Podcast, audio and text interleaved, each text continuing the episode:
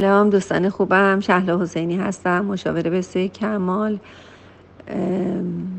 شماره تلفن من 0912 194 13 72 هست که در می‌تونید در واتساپ برای من اگر پیغامی داشتید حد اکثر در ده سطر سوالتون رو مطرح کنید و من جوابگوی شما انشاءالله که با امید خدا بتونم که جواب هایی که دوست دارید و شما رو به خدا و شادی و اهداف بزرگ خودتون برسونه بتونم که کمک کنم. سوالات از ابتدا امروز که سال 1172 رو مطرح می کنیم از اولین سوال در پادکست در آدرس بسوی کمال و شهر حسینی می‌تونید که همه رو ببینید.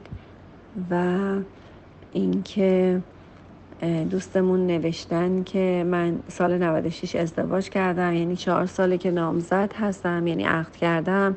18 سال نامزدم 25 سالشه. من با نامزدم خیلی مشکل داریم.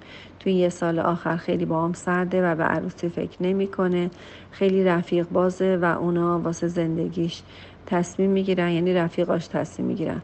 و دیروز که باش حرف زدم گفتم مشکل تو بگو. گفت تو پارسال که گفتم تو زندگیمون عشق نیست باید حل می‌کردی. الان جز جدایی راه دیگه هست.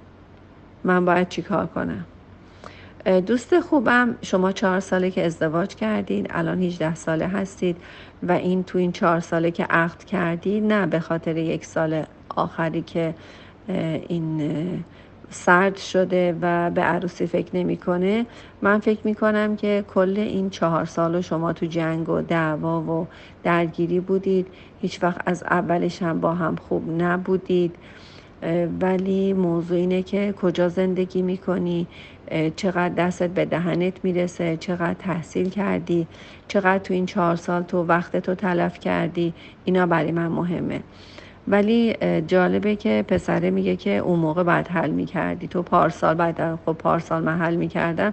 اینم نشون میده که دیدگاه سرزنش گذشته داره و خودشم خب شخصیت الان ایش بسته به خواسته های دیروزی و دیشبی و پارسالیش هست و اینکه خودشم خب من نمی‌خوام بگم که بچه بوده ازدواج کرده. نه من اصلا اینو نمی‌خوام بگم. من می‌خوام بگم که اون آدمی که بخواد به رشد برسه هیچ وقت فکر نکنید تو 18 سالگی بچه این مثلا تو 20 سالگی بزرگ میشید یا اونایی که تو 40 سالگی ازدواج می‌کنن خیلی چیزا حالیشونه. نه اصلا اینجوری نیست.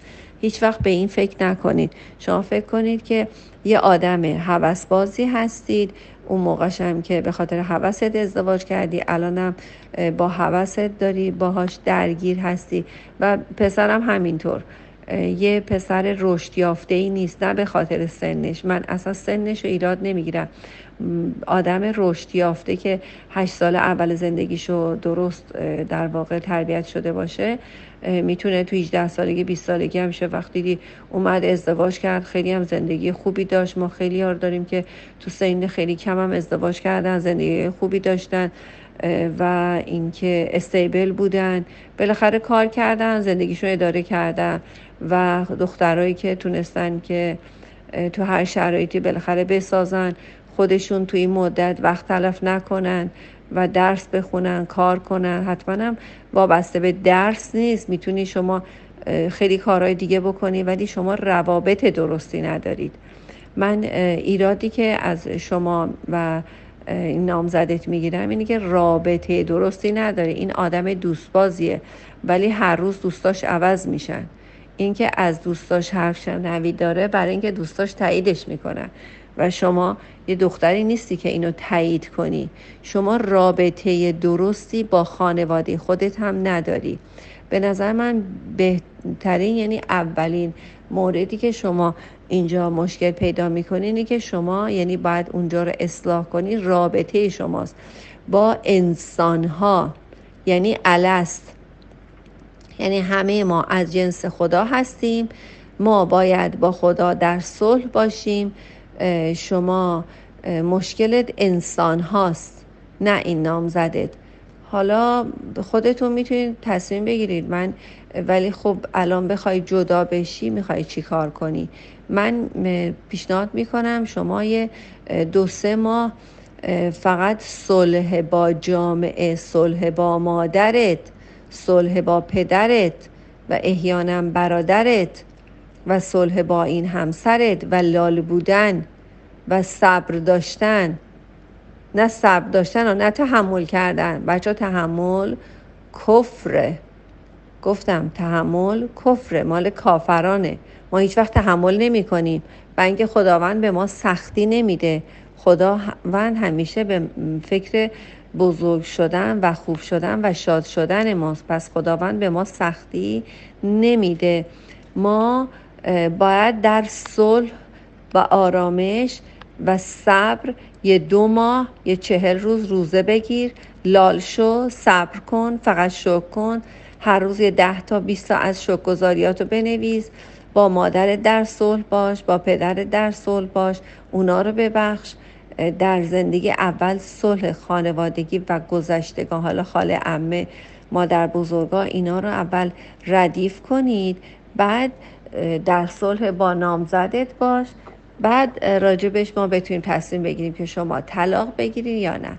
من همین الان طلاق رو توصیه نمی کنم جدایی رو توصیه نمی کنم برای اینکه صلح و آرامش رو و زندگی رو اول یاد بگیر زندگی کجاست.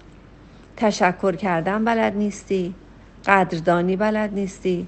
برو از مادرت برای همه چیزایی که تا الان داشتی از پدرت چه می‌دونم اطرافیان معلمات.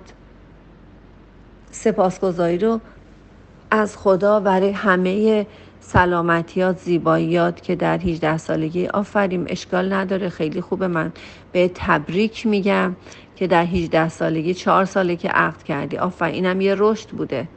اینم یه شهامت بوده.